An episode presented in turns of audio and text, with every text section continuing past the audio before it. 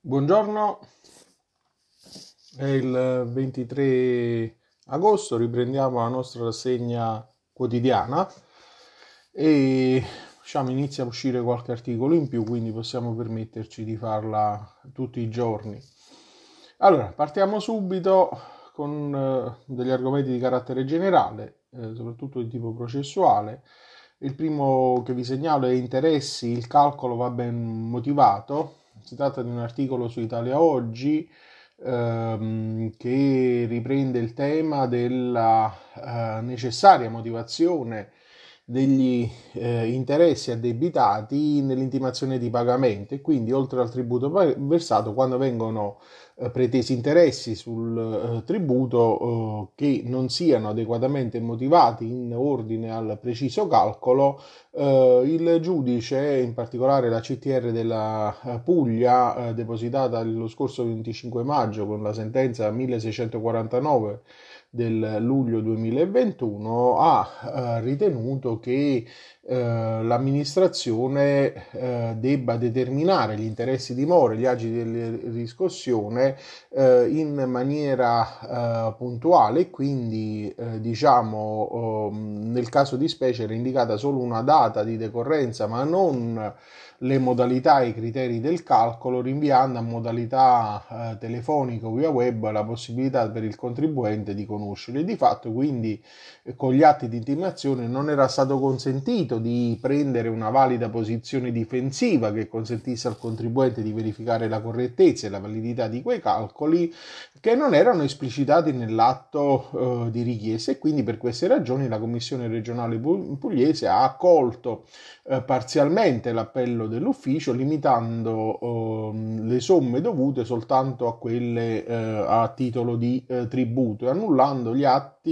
rispetto agli, um, agli, importi pretesi come interesso e agio relativamente ai quali non era eh, stato ritenuto correttamente motivato appunto la motivata la pretesa ehm, richiesta.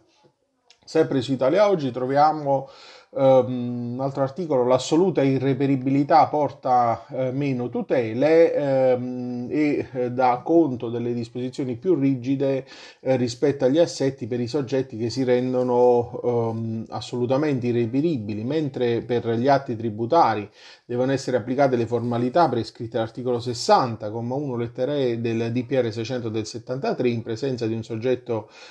sconosciuto, quindi il notificante deve notificare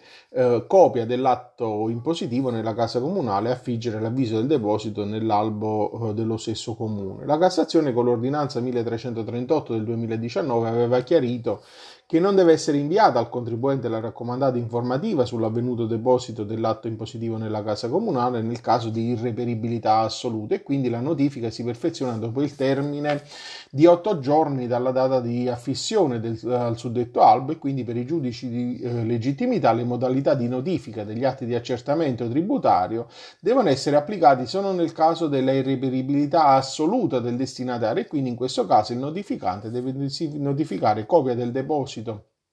copia dell'atto presso la eh, l'albo della eh, casa comunale. L'articolo 143 però eh, del codice di rito prevede una differenza sostanziale rispetto all'articolo 60 in ordine al momento di perfezionamento della notifica. Infatti la norma processuale stabilisce che non, se non sono conosciuti la residenza, la dimora e il domicilio del destinatario, l'ufficiale giudiziario o il messo comunale esegue la notifica mediante deposito in copia dell'atto eh, presso la casa comunale nell'ultima residenza o se questa è ignota in quella del luogo di nascita del destinatario. La notifica è eseguita nel ventesimo giorno successivo a quello in cui eh, sono compiute queste formalità. Sempre in tema di notifica, ehm, la Cassazione eh, ritiene che vada assicurata al destinatario la possibilità di conoscenza di qualsiasi atto e eh, nell'articolo che troviamo sempre su eh, Italia Oggi, ehm, dal titolo eh, Notifica l'avviso funge da prova, ehm, si eh, evidenzia come in caso di notifica al soggetto momentaneamente assente in presenza di un rifiuto a ricevere l'atto da parte dei soggetti abilitati, il perfezionamento avviene con l'invio al destinatario di una raccomandata informativa.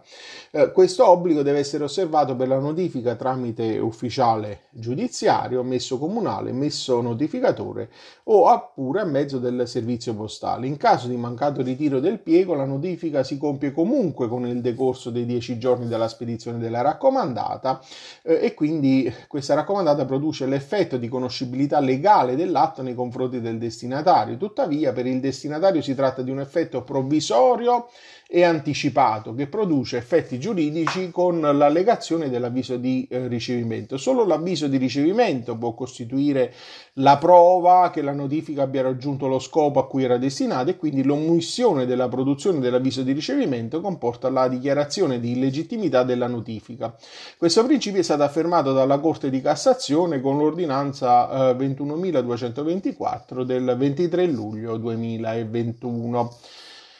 Uh, sempre su Italia Oggi la raccomandata informativa chiude l'iter eh, e quindi in caso di um, diciamo uh, riprende il, um, il, caso della uh, diciamo temporanea irreperibilità del contribuente e della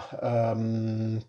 necessità diciamo di assicurare tutele e quindi in caso di eh, irreperibilità temporanea del contribuente e di deposito eh, dell'atto presso l'ufficio postale l'invio e il ricevimento della raccomandata informativa cosiddetta CAD sono adempimenti necessari a completare l'iter notificatorio. In difetto la notifica è legittima. Lo ha stabilito la sezione quinta della Corte di Cassazione nell'ordinanza 21.545 del eh, 2021 e quindi si ritorna eh, sul principio che nel caso eh, trattato naturalmente dai giudici eh, della Corte di Cassazione eh, aveva ad oggetto una notifica eseguita nei confronti del contribuente ai sensi dell'articolo 140 del Codice di procedura civile per, per l'irreperibilità relativa del destinatario con il conseguente obbligo da parte del messo notificatore di procedere all'invio della cosiddetta raccomandata informativa con l'avviso di ricevimento e nel ricorso di merito il contribuente aveva sostenuto che l'atto era stato spedito presso un indirizzo differente a quello della raccomandata informativa. Inoltre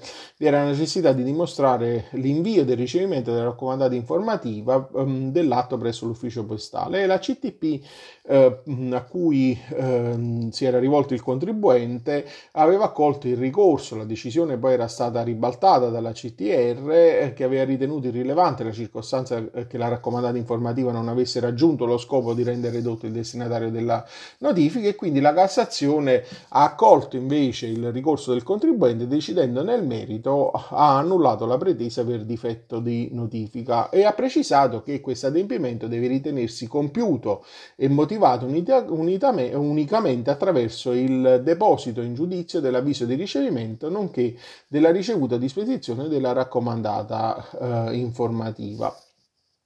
Passiamo eh, ad un altro argomento, eh, contributi consortili. Eh, troviamo un articolo sempre su Italia Oggi, eh, contributi consortili dovuti eh, se c'è beneficio, non è dovuta e ne va annullata la relativa ingiunzione di pagamento quando la contribuzione consortile è richiesta a un contribuente per dei terreni che non abbiano mai ottenuto eh, alcun vantaggio o beneficio diretto specifico eh, dalle opere realizzate dal consorzio di bonifica pur se effettuate nel comprensorio in cui quegli immobili ricadono. E quindi questo principio espresso dalla CTP di Taranto con la sentenza 203 del 2021 eh, va a eh, confermare quello che è un quadro generale eh, che vede un, un, rapporto di regole ed eccezione quello che è il eh, rapporto che si instaura tra il principio generale eh, uniquique sum, cioè a ciascuno il suo vantaggio, e quello che è eh, invece il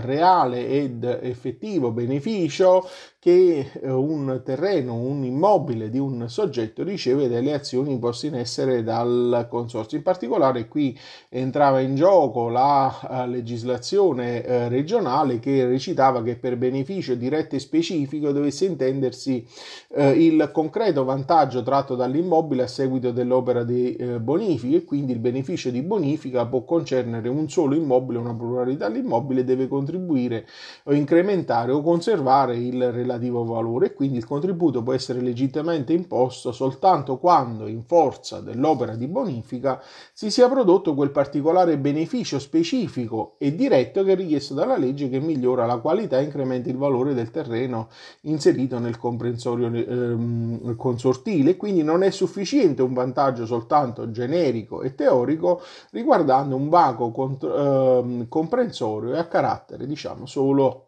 virtuale, quindi si richiede un vantaggio specifico che riguarda il fondo indipendentemente dal resto della zona e che va a considerare la um, diciamo uh, effettiva e dimostrabile uh, posizione di vantaggio che lo stesso assume a seguito delle opere di bonifica.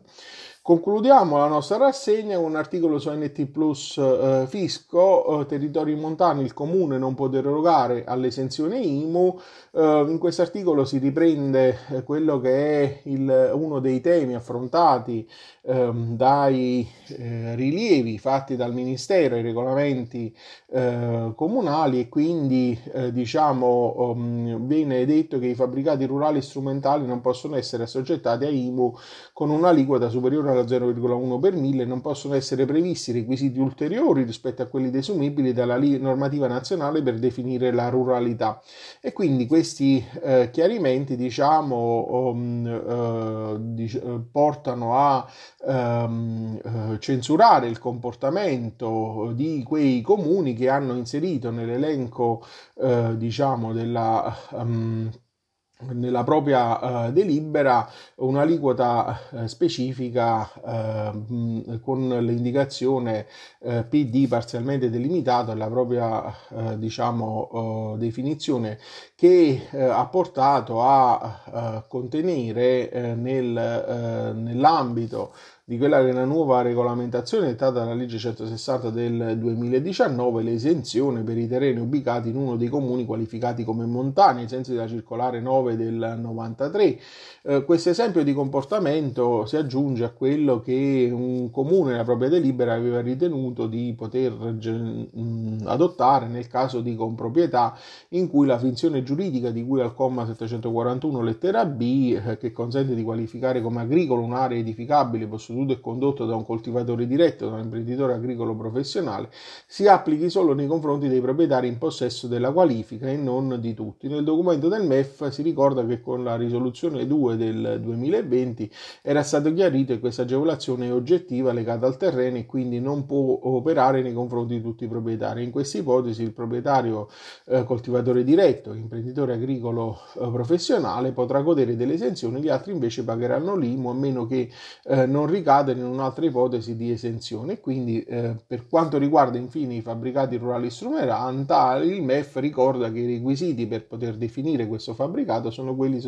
eh, previsti dall'articolo 9,3 bis del DL 557 del 93 e che i comuni non possono prevederne altri. In questo caso, quindi, viene rilevato come non coerente con la normativa nazionale la delibera del comune che eh, per poter considerare come rurale un fabbricato richiedeva la presenza di un reddito reddito di lavoro derivante da un'attività agricola e non coerente quindi anche il comportamento del comune che prevedeva per i fabbricati rurali un'aliquota superiore allo 0,1 per mille perché questa misura è quella massima e ai comuni è data unicamente la facoltà di azzerarla.